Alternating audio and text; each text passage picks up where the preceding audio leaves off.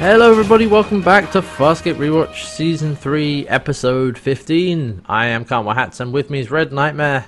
There's a hole in the sky it's... through which I can fly. uh, yes, but it's a wormhole. Ah, wormholes. Ah, Farscape. Yep, we are back uh, for Part two of Infinite Possibilities, the two-parter. Last week was Daedalus Demands, and this week is Icarus Abides. And in this episode, I finally realised why we've got Daedalus and Icarus. Father and son.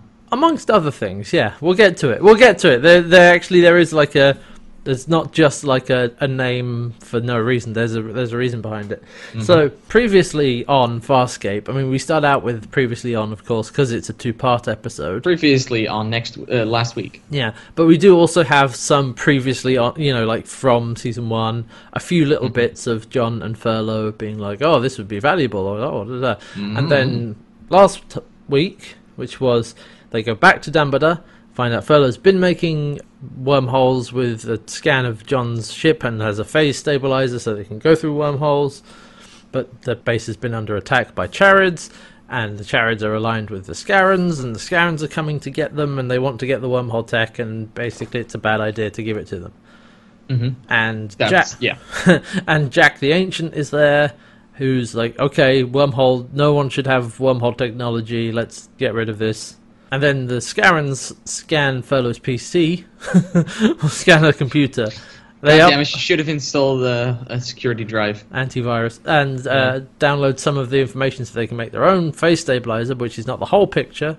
And so Jack's like, right, we have to blow them up. So let's retool a phase stabilizer thing into a weapon. So he wants to unlock the wormhole knowledge in John's head to do that, but he can't because Harvey's there. Yeah, and they really don't want to show that stuff in front of Harvey. So Jack's like, right, we can, together, we can drive Harvey out. And so they try that, and then the end of last week's episode was there was a roller coaster ride with John and Harvey, and they fall off, and then... And Harvey is in control again. Yeah, we wake up, and that's where we that's where we kick off. The first scene after all the previously on is Aeryn with a gun to Scorpius John's head. Yes. And, uh, of course, Ben Browder is back in full, like, Scorpius makeup mm. and costume. It's great. I love it. And so they're sort of ben- looking over each other and, you know, doing his usual thing of, like, yes, Officer Sun. He quickly manages to get up, but mm. Aeryn still has him on gunpo- under gunpoint. And he's basically like, Crichton was never fond of sharing his um, mind with me. But I'm more than ready to share his body with you. Like, oh, oh, you creepy Ugh. bastard. Ugh. Ugh. He's also kind of taunting her, like, oh, yes, you wouldn't see if you would fire on Crichton. Like, the, his mind may be gone, but his body is still functional and still all yeah. there and could be yours if you want it. Mm. Again, remember last time, I said this last week, but last time Harvey was in control of Crichton was when Aeryn died. Yeah. And actually, oh, okay, I have this in my notes. I love they bring this up because while she's got a gun to his head, Scorpius Crichton says that it's like, oh, and Zhaan gave her life for you. What a waste. Yeah. Like, I was like, you know, what a waste that was. And I'm like, oh, they brought it up. Oh, they mentioned oh, it. Oh, that's, oh, below the belt. Harvey, yeah. Below the belt. And so I, I'm actually really glad they brought that up. I was like, oh, callbacks. And then they get up and basically... Aeryn is about to shoot him. When Jack jumps in, it's like, no!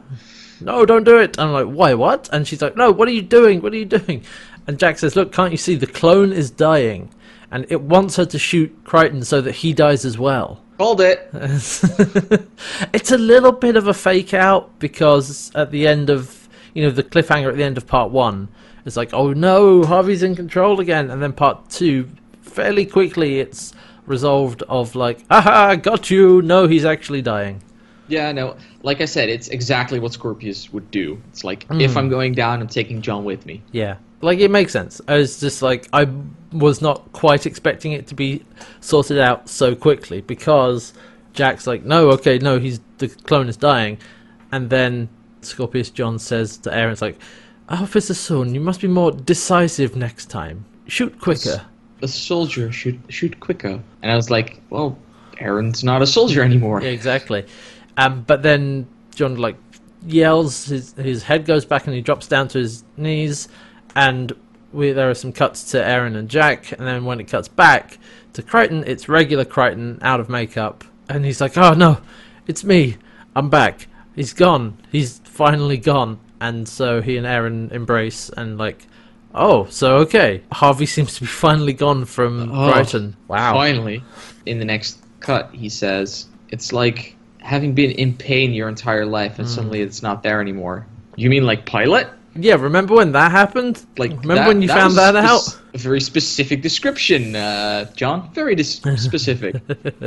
So yeah, he seems to be finally free. Oh, okay. Interesting. So we then also see what's going on on Talyn, because they got round to the dark side of the planet before. Mm-hmm.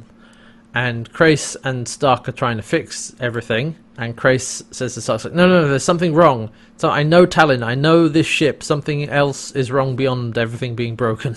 Yeah, there's something off balance here. Mm. And Crais still can't see, so he's like to Stark, like, right, check this panel and check these things. And Stark's like, there's nothing wrong, you're being paranoid. Although, although this is weird. Oh, look, there's uh, Bay two recently did atmosphere replenishment, like it was open. But yeah, we, we, we we went in pod, in bay one. And Crais is like, Talyn, seal all, uh, seal all hatches now. Uh, but before they can seal off the bridge, a Scarran walks in yeah, and like grabs the door, rips it open again. Yeah, and just like does his funky hand heat beam thing on microwave both of them. Microwave hand. Microwave beam, yeah, knocks them that, both that, down. That's what we're calling it now, microwave hand. Blah.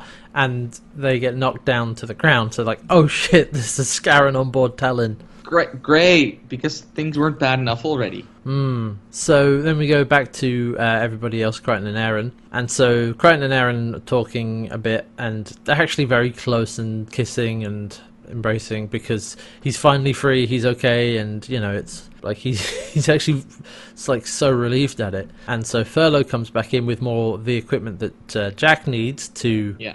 make the weapon, or whatever it is that's going to destroy the Scarrans. And he gives him something, some sort of, you know, part, and like, oh, here's here's this thing you wanted. And he's like, what, this? This is it? Didn't this you have it. anything better than and this? Furlow's like, look, I searched over half the facility. And yeah. Aeryn's like, then search the other half. Yeah. And Furlow's like, okay. And then off she goes. They and really give Furlow a hard time. Mm. But she, I mean, she wants to sell it to everybody, so... I mean, they justifiably give her a hard time, yeah. But they still give her a hard time. It's true. So, Crichton goes to Jack now because... Well, I think Jack said... Jack actually... actually calls, well, he calls him over. It's actually very subtle, because, uh, well, John and Aeryn are embracing. He lightly touches uh, John on the back of the head, and it's like, mm. John, come on, I need your help with this. And it's like, okay, but you're going to have to unlock the knowledge. I just did. It's like that touch on the back of his head was the, like, the trigger. But it's gonna take a while. It's it's not. He's not gonna get it all in one go. Otherwise, his brain would melt. Yeah, it needs time to process everything. But uh, it's going to get there, and you're going to be able to build this thing and understand wormholes. So mm-hmm. cool. So John's got, you know, his Harvey's gone. He's got wormholes figured out. Everything's coming up, John. Yeah. You know whose cards are not coming up? Is it Rigel? Oh yes.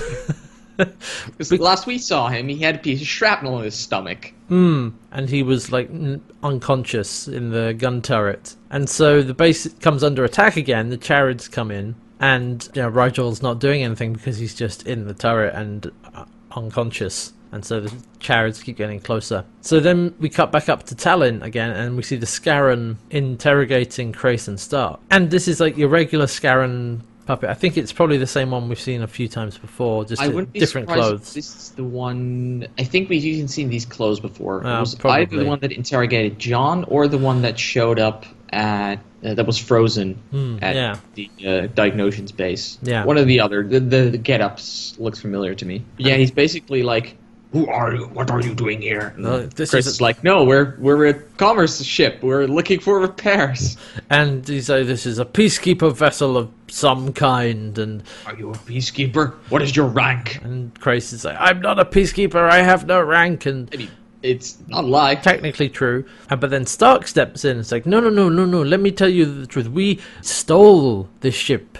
We stole it, and I am I'm a Bannock slave. I'm his yeah, slave, he's, pointing to Crais. He used to he, he used to be a peacekeeper. He used to be a captain. He stole this ship, mm. and uh, everybody wants to kill him, uh, kill us now. And it's like, well, who are you? I'm I'm Hip Abanic's slave, his slave, and I want him dead. Kill him, kill him. It's like, kill him, and I'll serve you. I'll become your slave. And the Scarran sort of ignores that and looks at Crais and says, "You must make this ship operational. I want the ship." And like, okay. And I, very smart play from Stark. Yeah. The best lies are based in truth. I, I remember that the idea with the microwave hand is that they can at least force or partially like coerce people into telling the truth. It's either some kind of mind reading or torture device or both, really. Yeah, it's it's ambiguous how it really works. But mm. him being that open with the information and also being like, kill Crais, which I'm certain a part of Stark would like to see happen. Mm. Yeah. But the Scarran wants Talyn operational so he can have it for himself. So, when we go back down to Crichton, and he's like, I don't feel any different. It's weird. I feel smarter. And uh, Jack's like, okay, uh, well, give me an oscillation dampener. And Crichton just picks up a thing and hands some, it to him. It's like, this isn't a dampener. It's like, well, no, but if you, you know, take this bit and then twiddle this bit and then use this thing, then you can make it into a dampener. And Jack's like, oh, yeah, nice. I know that, like, but how did you know that? It's like, oh. Just like, whoa. Oh. This is cool. Cool, man. Cool. So it's just bubbling up under the surface subconsciously. But then the Charrids keep attacking. Aeryn goes outside to check what, what the hell's going on, and she gets fired on for a bit, which she's okay, and then she manages to get to the gun turret just as the Charrid is about to go in and knife Rigel. Yeah, he's climbing up into it. And Rigel's like, oh, oh, what happened? And Aaron's like, right, I'm taking over. You're too hurt to keep going. And Rigel's like, no, no, you're still mobile. Get me some food, and I'll stay here. It's like, you want to eat now? Yes. But Rigel says, like, if I eat food, I can keep going. Look, you're still mobile. I'm not. I can operate this thing. Mm. I'm like, wow, Rigel, okay. Real trooper. I mean, he also gets to shoot more Charrids, which is clearly what he enjoys doing. Yes, I d- it's not entirely altruistic, but... It never is with Rigel. So, yeah, so she's going to go get him some food, and so he can keep operating the cannon. So then we go back to Crichton again, and he's like, hmm... I'm starting to understand more of this, and again, like, doing more things for Jack of, like, okay, here's this thing, and, like, I don't have a, oscill- a flip, or whatever it is. Flippy-blop. And, yeah, and it's like, well, okay, take this thing, and then use this to invert it, and then it's like, oh, yeah, cool, nice, nice. And I like that John, there's a look on John's face, and he takes a step back. It's like, Jack, what are we building? Because that knowledge slowly starts to dot, apparently starts to connect dots for him. Mm. It's like, what are we building? And Jack says to him, we're building a displacement engine. And John's like, so whatever this is, this one that will take out a Scarran dreadnought. He's like, yes. Yeah. And then after that, and Jack says, we destroy it. But how far are you going to take this? Are you going to try and put the toothpaste back into the tube? And Jack says, that's going to be very difficult to do. I don't think I can. Yeah, but you're going to give the old college try, aren't you? Yeah, I like that line from John. And Jack's got like this sort of look on his face of, he's not saying no. No, because John asks, are you going to kill all of us, right? Aeryn, Furlow, me. It's and, like, Aeryn poses no threat. Furlow, I'm not entirely certain. And then John asks, what about me? Jack says, well, I no longer doubt your intentions. Which is, like, the most non-committal answer. Like, what I'm hearing is, like, no, look, Furlow is a liability. I trust you. I know that you don't have any... Because he doubted him at the start of the first episode. Yeah, but... He seriously did. I know, but the the line itself is ambiguous. Oh, yes. Like, I but... no longer doubt your intentions makes no statement about what those intentions are, just nope. that I, I don't doubt what they are anymore. Mm-hmm. So it no, is left ambiguous as to whether or not Jack would go through with it and actually kill Crichton because he has wormhole knowledge. Yeah, but I'm not expecting him to do it. I don't know. I'm an optimist. Well, after everything he's been talking about, about how dangerous wormhole knowledge is, it wouldn't be surprising if he did try. Yeah, like, but... I've unlocked I mean, your wormhole gave... knowledge so we, we can serve this purpose and then I'm going to kill you. But they gave John the knowledge in the first place. Well, he did. Jack yeah. did. So mm, yeah, it, that's what I mean. It's ambiguous. We don't know. I think it's deliberately left that way so that the audience is a bit like, uh, is he going to? I don't, I don't know. Hmm. I don't think so, but can't All be right. sure. Yeah, and so Jack needs a quarter... He's almost done. They're almost done with this thing, and he needs a quarter of an arm to finish. And Furlow's brought him some partanium, and which is like in a metal tin. He's like, right, yeah. when I do this, uh, you all need to stay clear so you don't get exposed to radiation. Yeah. It's like, I'll be fine. I'm, you know... I'm an alien. I'm a space alien, a magic alien. And so Crichton and Aeryn go recheck the perimeter, and Furlow brings Jack the rest of the stuff he needs. Yeah, just as Jack finishes up inserting the radioactive piece. Yeah, I mean, he's Furlow comes back in, and she's like, whoa, whoa, whoa. And he's like, okay, no, it's fine. I haven't started the reaction yet. No, I, I, I've put the casing on. I mean, it could have been stronger. Maybe should be stronger, but it'll work. It'll and be fine. It's not on. And... Furlow is asking, like, well, when you switch this on, can you turn it off? And he's like, nope. Once it's on, it's on. Like, there's no emergency shutdown. And then after one point four arns, the device melts down and destroys itself. Yeah, keep it out of anybody's hands. So he's only got one chance to do this, and Jack says he's he's going to fly the module. Yeah, it's like, does John know this? No, and I don't want to have an argument with him about it. So he's prepared to fly off and do it himself. So, Which okay. Is Yeah, selfless sacrifice.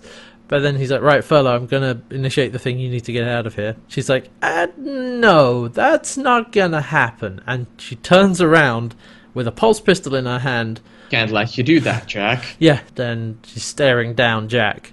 And it, Jack's like, look, you can't do this. We need to keep this out of people's hands. No, we need to keep this in the hands of the Scarrans and get paid. Yeah, Furlow is still trying to make some money out of this. Yeah, and Jack just gives a cocky smile. It's like, you're not going to shoot. Turns around, and she does shoot. She just get, he gets shot in the back, like, twice. Yeah. And goes down, and he's like, well, I warned you. And then, then she does, like, a whistling noise. Yeah, and then from the ceiling, high up in the ceiling, these two ropes come down, and rappelling down them are two Charrids. Oh, Furlow. Uh, God damn it. Yeah, so she comes, traitor. And the Charrids are like, what is this? What? Is, who is this? And so I had to kill Jack because he wouldn't have cooperated. But I have this. Here, this thing. This thing. What does it do? Uh, I, well, um, uh, I don't know exactly what it does, but it's certainly worth a lot of money. And they said it could uh, destroy a Scarran dreadnought. It's like, this, ah, it does, this thing doesn't even look finished. It's like, well, no, I can, uh, I can finish it. I'll be fine. Anyway, we need to go. She's like, right, well, I'm going to fly the module out of here with it. And he's like, huh, no, we will, I will fly the module, says one of the Charrids. Like, because they say they don't trust her anymore, since she allowed too many of them to die um, attacking the base. And she said, well, look, if I had to do that, okay, I had to do that, because otherwise, if they figured out I was on your side, you know, I would have been in a lot of trouble. Mm-hmm. And they're like, well, we're not, no, we still don't trust you. We're not sure of your loyalties. And they clearly draw their guns. Yep. I'm like, uh-oh.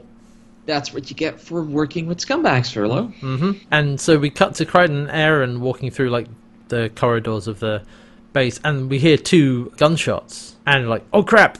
And they start running, like, Furlow, Jack, and run in there. And uh, when they get in, she's down on the ground, like, you know, in pain a bit, and the, but there are two dead Charrids. And she says, the Charrids snuck in. And I, I nailed them, but they got Jack. And I'm like, holy shit, Furlow's quick on the draw.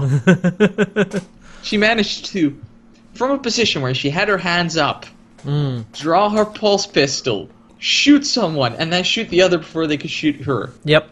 That's pretty impressive. And so John goes over to Jack. He's like, no, no, no, no, no, no, no, Jack, come on, come on, buddy.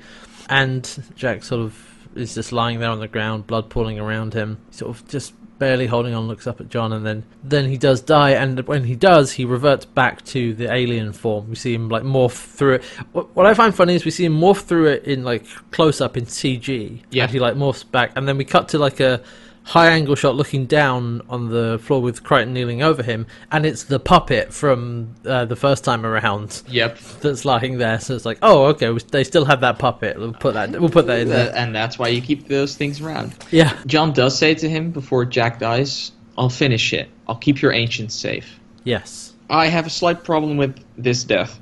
They describe the ancients as godlike aliens, right? Broadly. Why is he not even wearing a vest? Like. He himself is completely naked. Not a shield generator, not a vest, nothing to eat. Heck, John has more protection.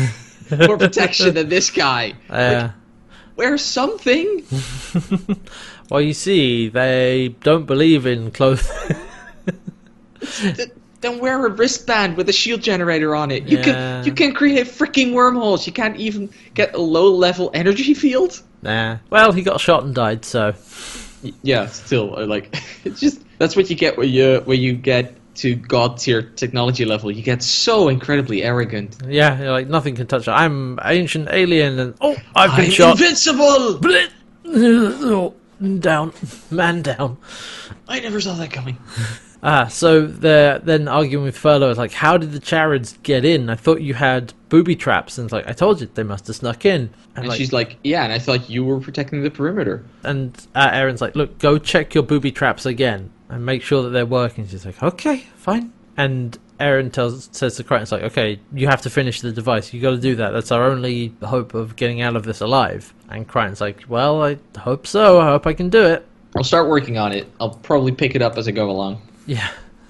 he, he says, slightly unconvinced about it. Yeah. So then we go back to Talyn, and Stark uh, is talking to Crais and says, like, Talyn's senses are still recovering.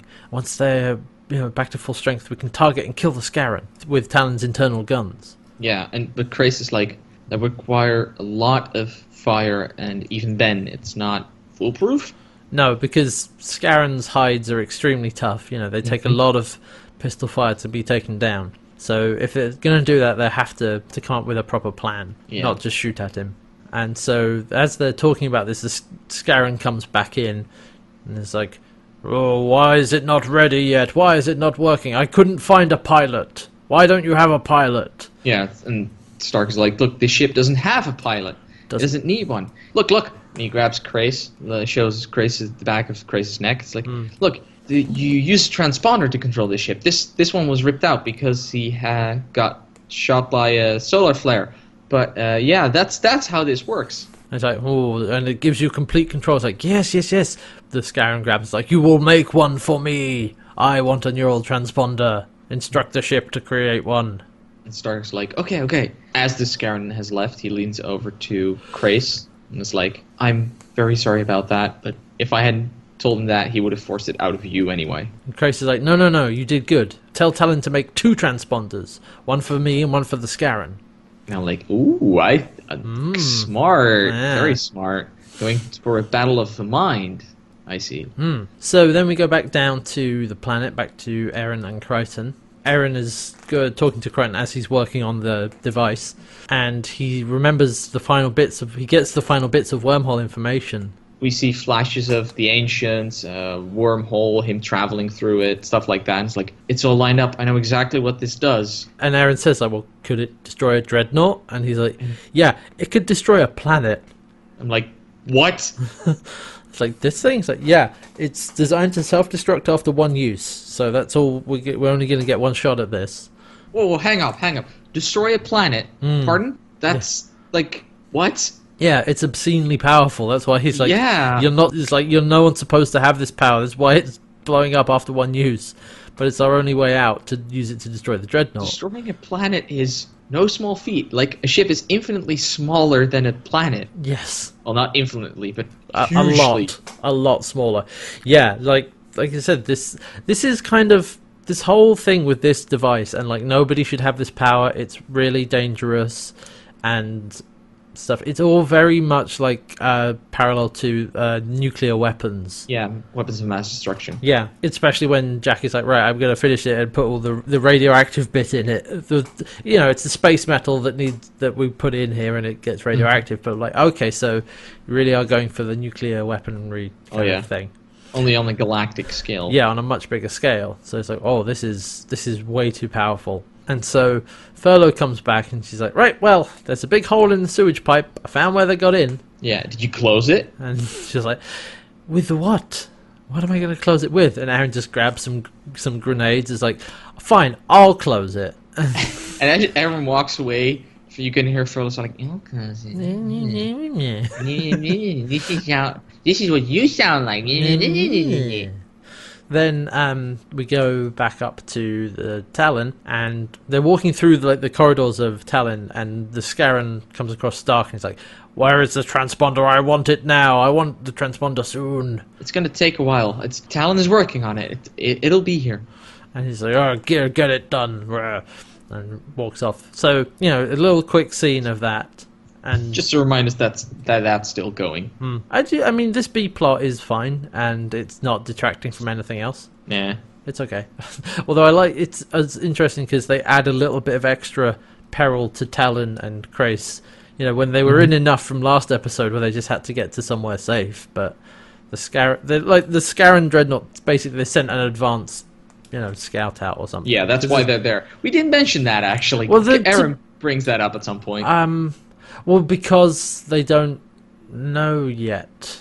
Yeah, they don't know, but because they can't get into contact with Talyn, Aeryn is like, they could be in trouble because the Scarrans always send a yeah. uh, scout party, which makes sense. Yeah, it's only at that point when Aeryn brings that up that we that then it's clear why that Scarran is there. Yeah. Uh, you know, it's easy to infer because, like, oh, they sent, like, one guy out because it's just one Scarran. Mm-hmm. Um, but it's not directly stated until Aeryn is like, oh, they occasionally they will send out advanced scouts and so on. I mean, it makes sense. You don't want to commit such a large ship without at least knowing you're not walking yeah, into a trap. Yeah, scouting ahead. Makes sense. Anyway, uh, Furlow is talking to Crichton uh, while he's working on the device and says, look, well, who else has this? And he's like, nobody. It's like, nope. Wow, that must be pretty valuable then. Is it always about the money with you, Furlow? And she's like, well, what else is there? Or and says, follows it up. After all, how much sex can you have? And John's like, I don't know. I haven't reached the limit yet. I haven't maxed out. Yeah, maxed out. That's what he says. It's like, okay, fair enough. And this tells us a lot about Furlow. I mean, what we've all already inferred, but... yeah. And God, she's in it for the money. So she's like, look, here's what we can do. Like, either we give it to nobody, keep it for ourselves, or we sell it to, you know, we use it as deterrent, sell it to one group, and then, you know, keep everybody off, and then just pretend, or try and sell it to everybody. Yeah, sell it to everybody, keep it for ourselves, and just pay people to hold the balance. Mm, yeah, going basically she's coming up with mutually assured destruction, but for profit. Yeah. And Crichton's like, look, the Scarrans have her data, so we have to destroy them. And so it's like, okay, fine, but afterwards. And then John says, look, if you help me with this, afterwards I'll make you queen of the wormholes. Mm. For all I care. I think he says, Miss twenty-first Century Wormhole. This yeah, is the exact words. Yeah, that's what it says. And she's like, well, now you're talking. All right, then. So we're partners? Yep, we're partners. And so go... Like, cl- good lie, John. Good lie. Yeah, and she's like, yeah, he's clearly playing her here just to get things sorted out. And so he says, right, clear a path for the shuttle. We're going to fly this thing out there. And so uh, back up on the surface, Aeryn has joined Rigel again with some food. And she's like... Hmm, there are a bunch of Charrids out there, but they haven't squeezed us into a crossfire, even though they totally could. So why not? And so, back inside, Crichton, you know, he went away to go do some stuff, and he's come back to the module, and the device isn't there. He's like, oh, well, what? And he hears, like, a revving noise, and he goes around a corner, and Furlow is sat in... basically a, a dune buggy. Yeah. A Mad Max-style dune buggy. A dune buggy of the Charrids. I don't know that it is. It doesn't look necessarily like that. It could just be something... I mean, something... the Charrids have a bunch of them as well. Yeah, maybe. I don't... Anyway, it's it, you know, it's got rusted over and it's got like just like a roll bar and not much else. It's very small and light. She saw, she's sitting and on the right in the uh, driver's seat, and in the passenger seat we see the uh, the device. Yeah, and... And she's like got a pulse pistol out. She's like, sorry, Johnny, can't let you do that. Can't let you get away with it. Or now get away with this to, thing. Now move up to the front. I don't want to twist my neck. So he goes around the front and it's like, okay, like it looks good on you, but take your pulse pistol out and drop it. And so he Two does. Two fingers. Yep. And the goggles. And then drops the goggles. And she's like, now step on them. So he steps on his goggles and it's like, right, I'm going to go meet the Dreadnought. I'm going to go meet up with the Scarrans and sell it to them. They're going to leave, leave me alive. And John's like, don't do this, Furlow. She's like, nope, well, I'm, I've had enough of hanging around here waiting. I'm going to go make some money. And I'm like, what do you think's going to happen when you get to the Scarrans? They kill you and take your stuff. Yeah, they don't have to pay you anything. No. They're just going to... You can only... The only... situation in which you can negotiate with Scarrans is from a position of power. Yeah, you don't... Like, you might have that, but you don't know how to use it. You don't. No. You won't have a module to fly it in. Even if you had, like I said, they just kill you and take your stuff. Why yeah. would they pay you if they can just shoot you, take your stuff, keep going? And yeah, remember, this, like this is the Scarrans we're talking about. Mm-hmm. They're not really one for negotiating. No, but she's still, you know, she's determined to drive off and make a, a quick buck and just, you know, get rich with this thing and doesn't care about anything else. So the doors open and there's like some light spinning in and she's like, right, I'm sorry, Johnny. And John's don't like... stand in my way. Yeah. Rev's engine. And he's like, don't do this, fellow. And then a solar flare hits, so it gets incredibly bright and John's like, ah, because his goggles have been crushed and she's got hers on and she's, he just, ah, and falls down and she's like, right, I'm off. And drives away. And John's like, Aeryn! So we see... Uh, back up with Rigel and Aeryn. They're like, well, what, what are they waiting for? And then they see the dune buggy driving across the sand. They're like, oh crap, that's no, no, get him. And then they Fire. see John running yeah, after it. Towards the dune buggy that's parked there. She's like, right, Rigel, keep, cover me, I'm going out. And, she, and Rigel starts firing. Killing more Charrids. Mm. Oh, the lucky man. Whee! Boom! That's two more! Boom! Oh, three! So quad kill, multi kill, monster kill, multi. Holy shit! Wicked sick. Anyway, so Aeryn joins Crichton uh, out on the sand. He's like, right. He says, Furlow, she made off with the thing. We've got to go after her. Yeah, they drive off. Like they don't ask questions. Just drive. We'll have that conversation later. Yeah, because John's got a car and he's uh, another yeah. dune buggy, and like Aeryn just hops in, and so they're going after her. And actually, like this is proper like a dune buggy. This is like a dune buggy chase. Yes. And filmed with cameras like on the car, and you can see. Uh, Dam-Ba-Da actually driving it to some extent, nice. Which is pretty cool. And apparently, actually, uh, uh, Claudia Black was really glad that Dam-Ba-Da was driving, or that because he actually has experience driving rally cars oh, and nice. Stuff before. So she's like, "Okay, good. It's a good thing he's got experience with that because I don't, and I have to, and I have to stand on the dune buggy while it's going about a hundred kilometers an hour." Yeah, I'd, li- I'd like somebody at the wheel who knows what they're doing. So yeah, they start driving, and while they're driving, Aeryn basically asks John, look, with the knowledge you have in your head right now, can you get back home? Yeah, totally. Let's do that. When we get out of this, I'll go home with you. It's like, oh! And he's like, all right, cool.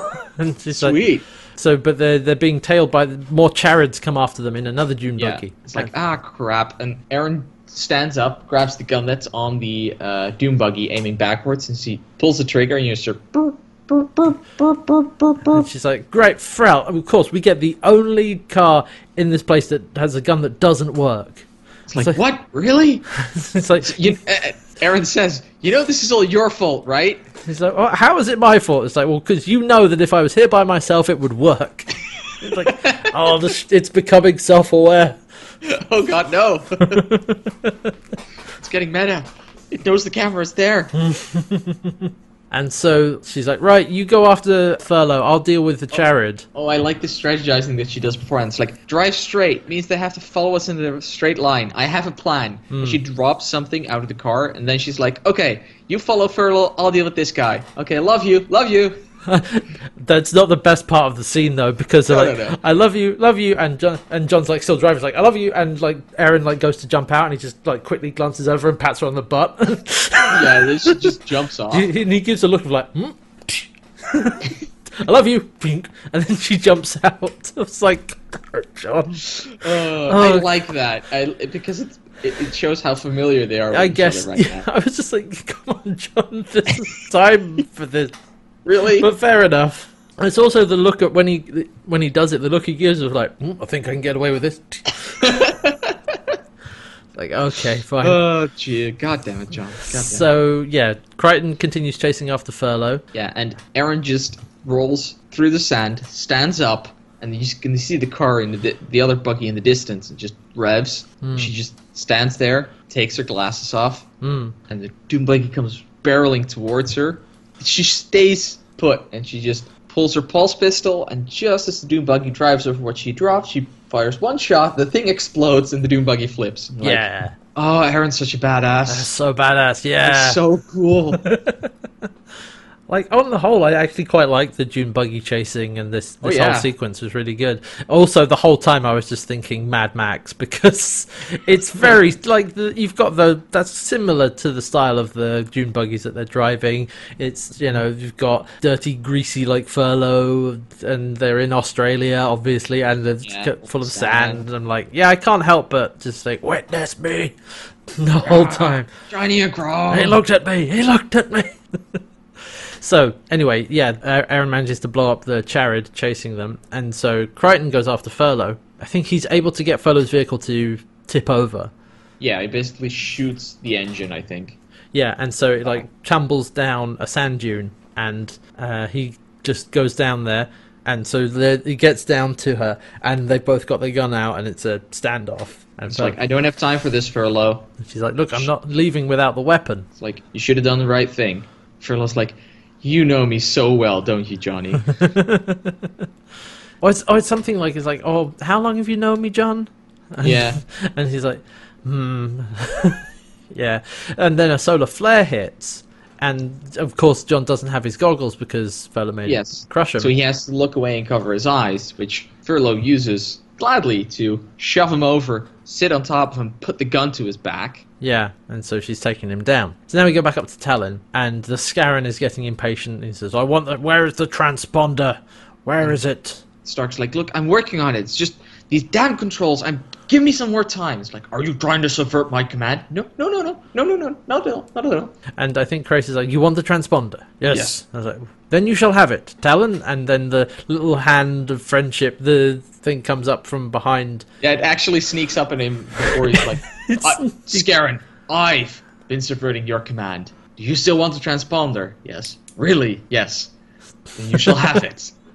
And in the back of his neck, and of course the Scarran's like, ah, and like stands there and like yelling, and then and, and Crais is like, Talyn, fire, and the guns pop down and just continually shoot at the Scarran, just repeatedly yes. until eventually the Scarran dies, because right, of course, imp- being implanted with that thing is incredibly painful.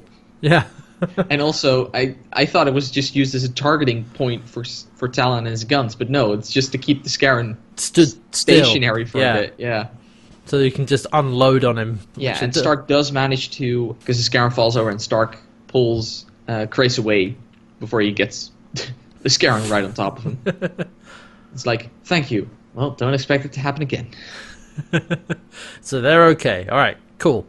Now we go back down to the planet, and in all the confusion and all the, you know, the Dune buggy getting knocked over, the device has like fallen out and panels off of it, and he's looking, and there's the blue like circle of uh, it was the Partenium, like the the stuff that Jack was putting mm-hmm. in, that's glowing blue and like pulsing. Yeah, it's the the, the casing, which he said could have been stronger, has popped, it's popped open. On. And Crichton's like, okay, it's active now, and by the time the Dreadnought gets here, it's going to be useless. I mean, but by the time you get it to the Dreadnought, right, yeah. it's going to be useless. So you're, you can't get any money out of this. This is worthless to you. And but we F- can still use it to take out the Dreadnought. Yeah. And Furlow says, like, we both have to go. Yeah, because she says, look, the casing is already open. There's a massive amount of radiation building up. We should get out. Mm. And John's like, no, no, I can stop it. No, no, no, John, you shouldn't. Don't be a hero. Around. Yeah, be the one that walks away while the hero gets killed. Yeah, that's always been my motto. Yes, and that that like sums up her character very much. I was gonna say that that puts the bow on the whole. This is who Furlow is. Yeah, she's in it for the money and doesn't want to stick around and be the hero. She has no morals behind that whatsoever. Not even when it's like, well, you could do the right thing here. No, I'm just piecing out. Some would call that evil. It, let's not get into that discussion. That's a whole nother discussion there. Yeah, it's certainly, in this case, she's like caused a lot of problems for Crichton. So she's like, right, well, I'm out. And uh, she leaves him there, and he goes to close it. And he's like, right, okay, it's pulsing, pulsing. I've got to jump on it. And so he... Between the pulses so I don't get hit. And so he jumps and closes the thing, but... Right before he manages to do that, or I think he shuts something down or anything, before he manages to do that, we see it in slow-mo. Just before he reaches it, there's another pulse. A big like, pulse, radiates yeah. him, and he closes it, and he's like, no! Yelling, and he's just sat there, like, ha- sand falling through his hands of, like, no! No! you should have approached from the side, or I don't think group. I don't think it would have mattered. No, probably not. It's just one of those things. I'm like, I know why did it do that, but yeah. So, Aeryn arrives on the scene. Actually, we had like a short scene of her like tipping over the uh, Charrids car so that she could drive it back, and so she comes up to Crichton, takes him and the uh, device back to the base. She's like, "Are you okay?" And the moment we see the shot of John just sitting there, just staring in the distance, like, shit. It's like, yeah, I'm fine. Lying. Yeah. And so they head back to base, and they get on over the comms, and Crais asks Rigel, like, what's your status? It's like... And actually, uh, Aeryn had, like, dressed Rigel's wound a bit. She There's a mm-hmm. band around his stomach, so that's why he's still, you know, up and about. And he's like, look, I want to be picked up. Let's... Is Talyn okay? Get in here and get us out of here. We can't find Talyn. Mm. And as they get back to the base, however, they do. Talyn does give him a phone call. Sorry for being out of contact. We had a little um, visitor. How are you all doing down there? And Rigel's like, I want out of here. Look, come pick us up. Get me out. And John's like, yeah, no, you guys need to go. You got to get out of here. I would like, we've got one shot at taking this dreadnought out. You, you guys need to leave. And Crais looks at Stark, and Stark just shakes his head. And Crais says, no, we're staying. We're helping. It, it, the decision is unanimous. Ignoring Rigel, obviously. Well, yeah, I mean, from Talyn, the the, the Talyn is staying. Is a, yeah. yeah. And, uh, and John's And I like, love the music that picks up here. It's like, oh, God, yes, I actually have this written down. Like, as soon as the... I think it's as soon as the John closes the lid on the device, it starts mm-hmm. playing more somber music. Yeah, but... Uh, and also, like, the... Look, we're all, we're all in this together. Yes. A lot quieter and a lot more melodic because um, because we've just come off a big action sequence of a big mm-hmm. chase and like a tense standoff, and now it's like now's the quiet, the calm before the you know the calm before the storm almost of the final sequence. Yeah, and so it's melodic and quiet and you know kind of a bit sad. And when Crais says like, okay, no, we're staying, uh, John's like, damn, Crais, don't do don't don't make me like you. I was gonna like you. Crais asks, like, is there anything we can do? You know what? Yeah, sure.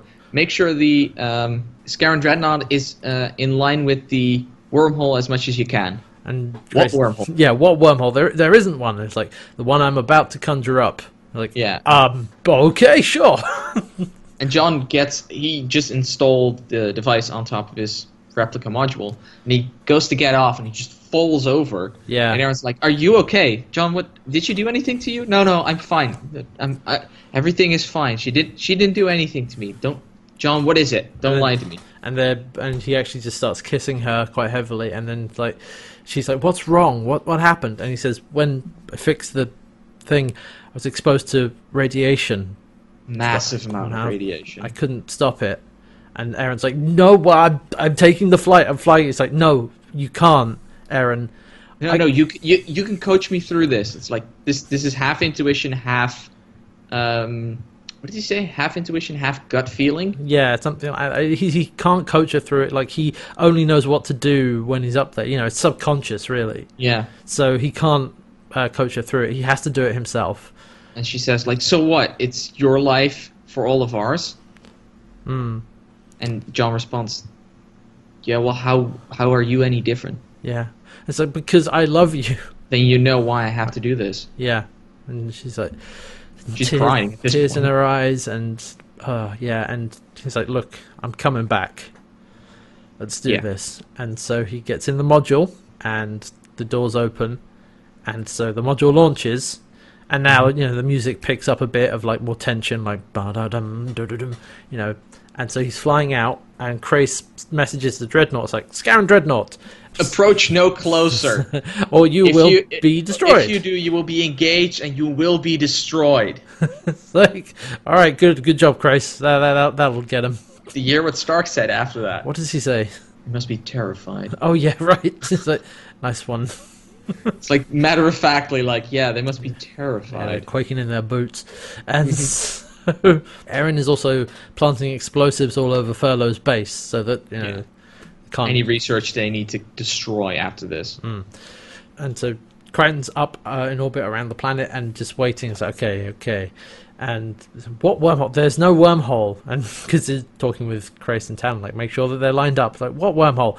this one, because then there's a flare that comes up and it's like, all mm-hmm. right, here's baby wormhole gonna grow, here we go. And mm-hmm. so it basically creates a wormhole. Yeah, I don't know exactly how, he just, and it's there. Mm, probably part of the device, because remember yeah. when they were there the first time, it was the solar flares that let them make the wormholes. Yeah, that actually created a wormhole. So so uh, he's able to just create a wormhole, and then Crais and Stark, you know, can maneuver the dreadnought in front of it. Yeah, and I like that Crais says, like, he changes the tune towards the Scarrans, like, no, uh, we surrender, dreadnought, please. Uh, don't don't shoot us. We mean you any harm. It's like, it says to Talyn, like, Talyn, turn off your guns, make it convincing, yeah, lure make, them in, make them believe. And so then we're cutting back and forth between everybody, because Aeryn blows up the base and goes and joins Rigel in the turret.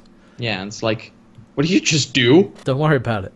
I destroyed the base. Okay, it had to be done. And so the wormhole is there, like, floating in space. Big, well, normal wormhole we've seen before, you know, big swirly thing of, mm-hmm. of blue like a drain. energy. Yeah, like a drain. And then John in the module is like, right, here we go. And then starts going around inside of it, activating the displacement engine. Yeah, it's almost like he has jet burners on, because there's yeah. a yellow line trailing him. It was like basically like ring of fire going around the inside. Yeah, you can see the center, uh, I mean, the part that the deepest part of the wormhole start to move, mm. and you see something yellow through it. Yeah, and the, you know, the star, the sun or whatever is in the background very prominently with the bright light coming off it because of the solar flare. And what happens is, because Stark says right before this happens, like, it's touching the star. Yeah, like the other end of the wormhole goes to the surface of that sun. Assuming it's the surface. I'm actually or, thinking it's inside it. Well, yeah, it, it goes and touches it. And so, because what happens is the dreadnought is right in front of it, and out of the wormhole comes this massive ball of plasma from the sun, from the star, and yeah. just heads directly for the dreadnought. It's, it's actually dragging the wormhole with it. Yeah. If you pay attention. Yeah, You can yeah. see the wormhole just behind it, and just launches itself straight at the dreadnought, hits the dreadnought, stops, and just starts sucking the entire dreadnought in into its gravitational pull. Well, also just like the heat from the thing is just disintegrating the dreadnought, mm-hmm. and, and even all the fighters and everything around it are all just pulled in and destroyed. Yeah, and then the wormhole closes, and there's just a there's nothing left. Yeah. Whoa. Yeah. That's one hell of a weapon. That's why it, you know, can destroy a planet. Like, point that at a planet. Like, throw a glob of star matter at a planet. Or it's just not going to go well for, the, for you. I think it's not even just throwing a glob of star matter at a planet. I think it's just, like, push the star against the planet. Well, yeah, it'll like, just suck it right in. You've got the got gravity and all the heat, and it'll just destroy everything. So, yeah, that's... That's why you can't give that to anybody, because no. that's too powerful. Also, like, remember when I said, like, there's a reason that these two passes are called uh, da- are named after Daedalus and Icarus, because this is they flew too close to the, to the sun. sun. Yeah. Yeah. Ah, you see. I saw that. Yeah. I mean, I still hold that father and son dynamic. Oh yeah. Also, that, that also is there as well. Like, it's a double meaning. Uh, but when. And everything. When it touched the sun and threw like all the stuff at it, it was like, oh, I see. Flew, flew too close to the sun, I see. So, okay, they blew up the Scarran dreadnought by basically launching it into the, into the sun with a wormhole. Yeah, or lobbing a sun at it. Yeah, either way. Whichever way you want to put Look it. at it, yeah. And Aeryn, Aeryn calls out for Crichton, and she's like, Crichton, are you there? Crichton! And he's, he's still there. It's like, I told you I'd come back. And then we cut, and when... come back, the cut is they're in, on Talyn, and mm-hmm. we're in a bedroom. I think it's Crace's quarters, yeah, if I remember I rightly. And, at least that that's set.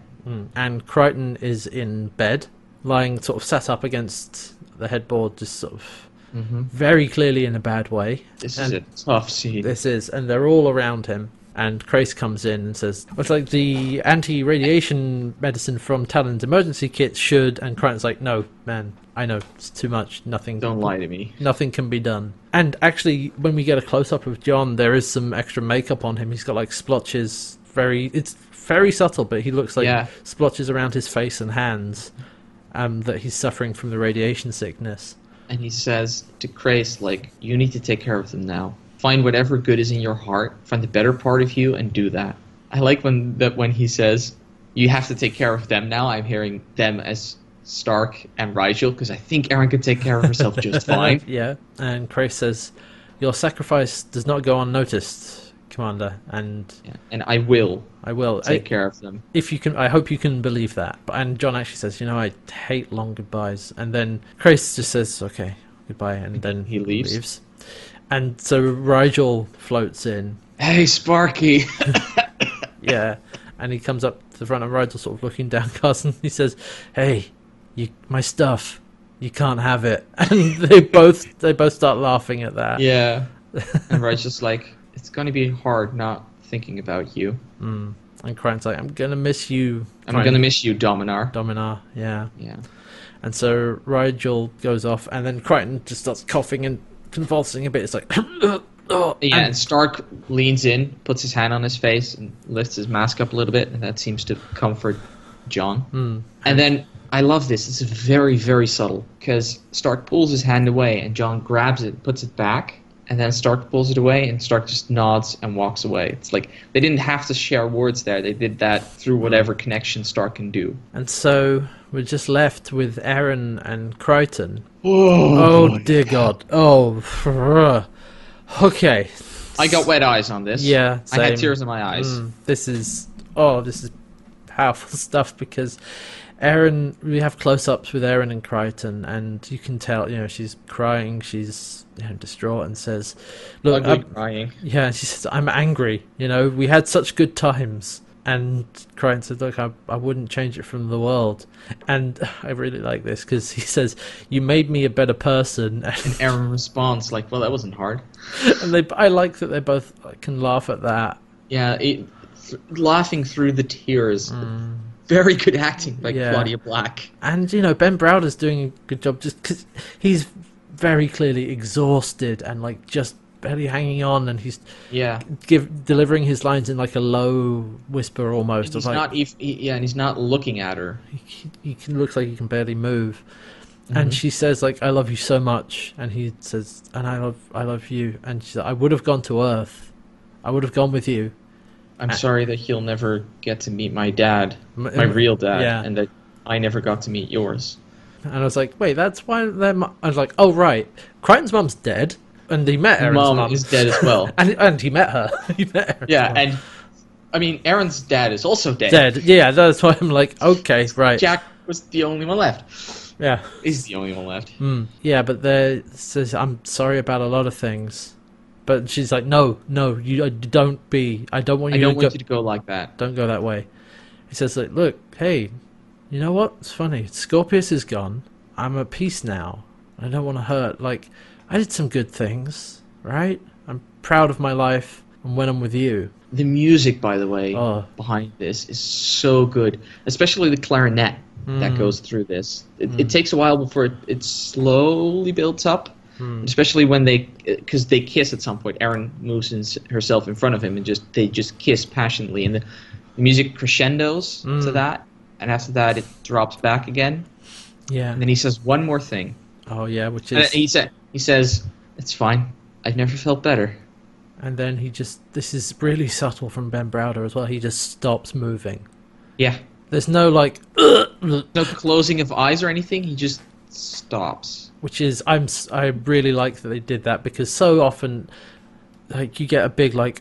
and I feel like that could have ruined the scene if there was too big of a end mm-hmm. or something, and... Aeryn just breaks down crying, and yeah, she's just like she she reaches for his face and just doubts for a second. She hand clearly shaking, tears rolling down their eyes, ugly sobbing, mm. and she just puts her hand over his eyes, closes them. We pull back. We, yeah, and we see her just shaking. Th- again, a detail that I it's like mm. she just crawls into bed with him and rests her head against his, and like pulls the covers over both of them, still crying yeah. and sobbing and shaking. And that's that so fucking that just uh, that breaks that uh, the fact that she doesn't walk away or anything. She just crawls into bed with him. Just breaks my heart. Oh, uh, it's the saddest thing, and that's. Sadly, that's where we end the episode. And the only thing I could think at the end, he never got to go home. No, he never did. Okay. so that was uh, that was the end of Infinite, Infinite Possibilities Part Two, Icarus Abides. And before we move on to uh, d you know how we thought felt about the episode, um, Ian Watson, who's the director on this episode, describes mm-hmm. that five the last five seconds where Cri where Aeryn realizes that Crichton has died as the finest he's worked on the show in the first three seasons. Like his, he thinks that he feels that that's his best work as a director. It's very, very good, mm. especially the fact that she, like, especially the moment where she's like, she realizes it and she just breaks down. You can see her doubting if she should close his eyes or not, even though she yeah. knows she should. And like I said, her crawling into bed with him, mm. just, oh. oh. It's so sad. Oh. And also another quick bit of background info. So the line, um, I've never felt better, mm-hmm. is a reference to the actor Douglas Fairbanks. And he was from the early days of film. So he died in nineteen thirty-nine. So he was in like silent movies like Thief of Baghdad, Robin Hood, Mark of Zorro. Mm-hmm. And his famous, he has like famous last words of, uh, in nineteen thirty-nine, he had a heart attack and died later at home. And his famous last words were, I've never felt better. So it's it's kind John's of... John's last words were a reference? Yeah, I think so. I, you can either look at it that way of like an in-universe thing of him making a reference or just like a scriptwriter nod to something. Either way, I, either way is valid. Let's put it that way. I was going to say, I'll take, I'll take, I mean, both work. If it's in-universe, it's still the writer who also put it there. But yeah, I think in-universe, John would have done that. Yeah. Like, I want one last laugh before I go. All right, so, okay, a few little bits of background about those last few scenes. So that was the episode. Um, holy shit. Holy shit. What a way to end, for one thing. Yeah. The rest of the episode, plot like it flowed very nicely. With you it had, flows like, very nicely. Good action scenes. Thing. Good. Um. Therefore, buts. Yeah. If I say them after each other, therefore, buts. Therefore, buts. Um, yeah, that, that's not what I meant. But yeah. And a lot of the conflict that gets brought in by way of Furlow, it's, it, you know, her, Furlow's character actually is a pretty much a standout of the two-parter because we are used to. You know, everybody else, we get to see more of Furlow, and everything that she does, you, we, we know very clearly what her motivations are, which oh, is yeah. profit. It's very clear who Furlow is. Yeah, which is great, because then when she does stuff that gets in the way of, you know, when she causes conflict, it comes from uh, her characterization that we understand, which is making profit. Mm-hmm. It's not just, well, we need to introduce some more trouble, so here's, you know, no, it, her motivations make sense. So that's yep. good. I like it flows on from the last episode. We've got all the action scenes and the quiet drama scenes and just the final punch of the Crichton dying. Like we've we've, we've said this before, like they have two Crichtons. And so they could kill one. And they did, and they killed. And I, I was thinking about this, like, you've mentioned this before, but, like, when is the m best time to twist the knife? It's like, this Crichton got everything he wanted. He got Scorpius yes. out of his head. He had a relationship with Aeryn. She was going to go to Earth with him, and of course he dies. Like, of yeah, course he's he the one who had, dies. He also had the wormhole knowledge. Yeah, he had the wormhole knowledge unlocked. Everything. Everything he wanted. So, of course, you kill him off. And something that I've realized through the last couple of episodes where the, the this John and Aeryn have been together, because John was still the main character. He's Definitely. still the main character in these episodes. Definitely. But I've realized that in the relationship, especially going forward, John was Aaron's love interest. Yeah. Not the other way around. Because mm. now this this is going to inform Aaron's character massively. Oh, God. And John's character's just dead. So. Well, that John is. That Remember, John we've is. still got the John on Moya. And so we're back to one. We're back to one. And it's inevitable that they're going to meet up again, right? That's going to be awkward. Oh, that's going to be fun, interesting. Oh, oh, man. I can't wait for all the wrong reasons. Drama. But, yeah, like, they did it, actually. They did it. They killed off a Crichton, and so yeah. we're back down to one. And they did it in a way that made sense, that was not just, oops, we, you know, got rid of one. And it, it carried the weight of that. I, I think they were very, very smart by with the twinning process in the first place to say these are mm-hmm. equal and original. There's not an original yeah. and a clone, so that when this one dies, you feel that punch, that emotional yeah, thing. No matter how... That's why I said he never got to go home. He yeah. had a home back on Earth. They both had. Mm. So yeah, like when that Crichton dies, it feels real. It's not just, oh, it's okay, we've got a spare. You do feel that because they are both as valid as each other. And especially at this point, they've had separate lives. Yeah. Maybe, yeah. However briefly. Well, let's have a look. So uh, this was episode fifteen of season three, and Eat Me was episode six. So we had nine episodes of separate Crichtons. So this was the fifth episode with Talyn Crichton. Yeah, they and swap back and forth. Well, apart from this two-parter, this two-parter actually breaks the cycle. Oh, right, yeah, I forgot about that. Yeah, because we just go from straight from part one to part two without going to Moya. So yeah, all right. I think it's fair to say overall this was a really good episode and uh, followed up nicely on from last week, mm-hmm. and just has that heavy emotional punch at the end of it. So let's put a let's put a rating on it. Everybody knows what we're going to do here, right? Five out of five. Yeah, duh. five five out of five. Yeah, yeah. Like, there's. I, I think there's nothing in this episode that I didn't like. Only stuff I wasn't so hot on was Jack, really. Yeah, Jack's a bit of an idiot.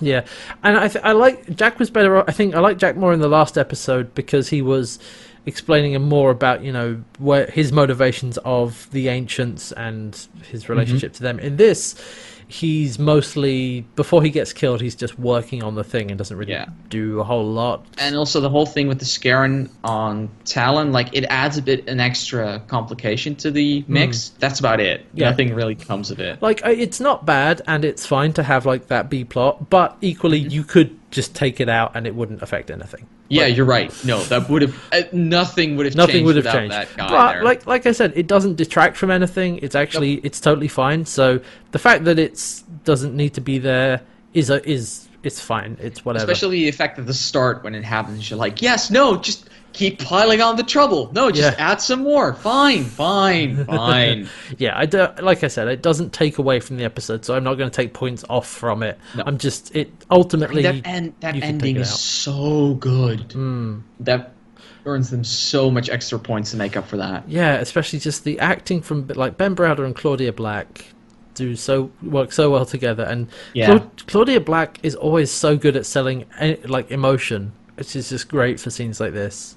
And so, yeah, five out of five, and I think it's well earned. And they're like, like we've talked about this before, where we've rated episodes four that were otherwise, you know, where we've said I wouldn't really change anything, but the reason they don't get a five is because they don't have that extra bit of punch to them. Yeah, like Ex extra thing that do that it does really, really well. That it that tips really sets it apart. And that's what this episode had with the death of Crichton, death of Talyn yeah. Crichton, and just the wormhole.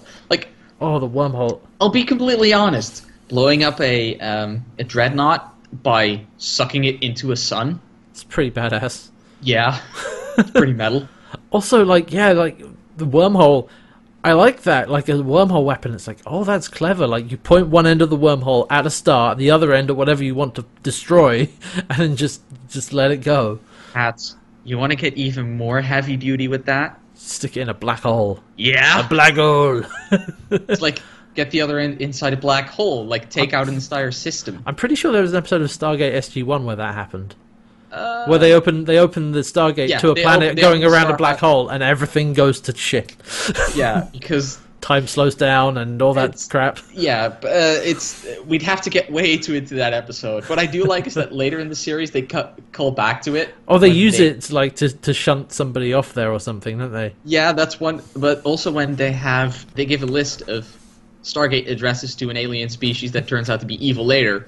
And they're like, but we give, gave him the whole list. And O'Neill just responds, yeah, well, the first address is uh, right next to a black hole, and the, the list gets darker from there. We gave them the crap list. Anyway, that's Stargate. That's a whole... That's not different series. Different, different series. Podcast. Not our podcast. No. Oh, God, no. Uh, we don't have time to do ten seasons. I love the series, but, but no. No. All right. So, anyway, aside...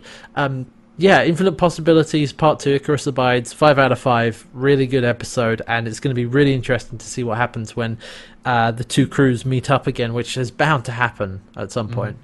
We'll see when that happens. I don't believe it happens next week, because next week we go back to Moya, uh, just in a regular, well, a Moya-centric episode. Next week's episode is episode sixteen, and it's called Revenging Angel. Ooh, I like that. I'm only going to give you the briefest of summaries, because there's a lot to spoil. Basically, Crichton aboard Moya gets knocked unconscious by a hyper-raging D'Argo, and they and the story unfolds from there. Oh, I... This might go where I'm hoping it goes. We'll find out next week, so stick around for that. Anyway, uh, that's I think that's going to be it from us this week, because... Yep. Yeah, another re really good episode. I think season three, on the whole, apart from the the few more episodes since they split off, mm-hmm. has been pretty good. Has yep. been really good, and I mean, even last the most recent Moya yeah. episode was good. Scratch and Sniff, yeah, that was fun. And we are now heading towards the final act of season three. Like six episodes left. Yeah, uh, next week's episode sixteen, and there are twenty-two episodes in total. So yeah, we're, so. we're closing in on the end of season three. So you can expect again things to start ramping up, and which they kind of already have with the death of uh, one, one Crichton. So yeah, we'll be back next week with uh, Revenging Angel. Uh, until then, you can find us around the web on Twitter at Kam Wahats and at Red Nightmare Seven. Yep. Hey, and uh, go to kam wahats dot co dot u k for previous episodes, links to the R S S feeds and iTunes and uh, other projects, all of which is supported by the Patreon. Patreon dot com forward slash Kam Wahats lets me do this show and edit it and all the other things, you know, lets all of this happen. And uh, if you find us on iTunes, you know, like, comment, subscribe, all one word, you know the yeah. deal. like, and it helps uh, spread the word about the show. Yep. Anyway, we'll be back next time. Uh, thanks for listening, everybody. Have a good week. Goodbye for now. Bye.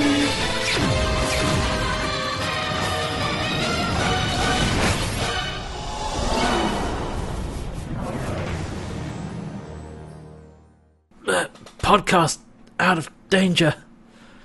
Uh, I have been and always shall be your friend. Ooh. Hang on, are you lying on the floor for... Wait, no, hang on, that's my joke! Woo!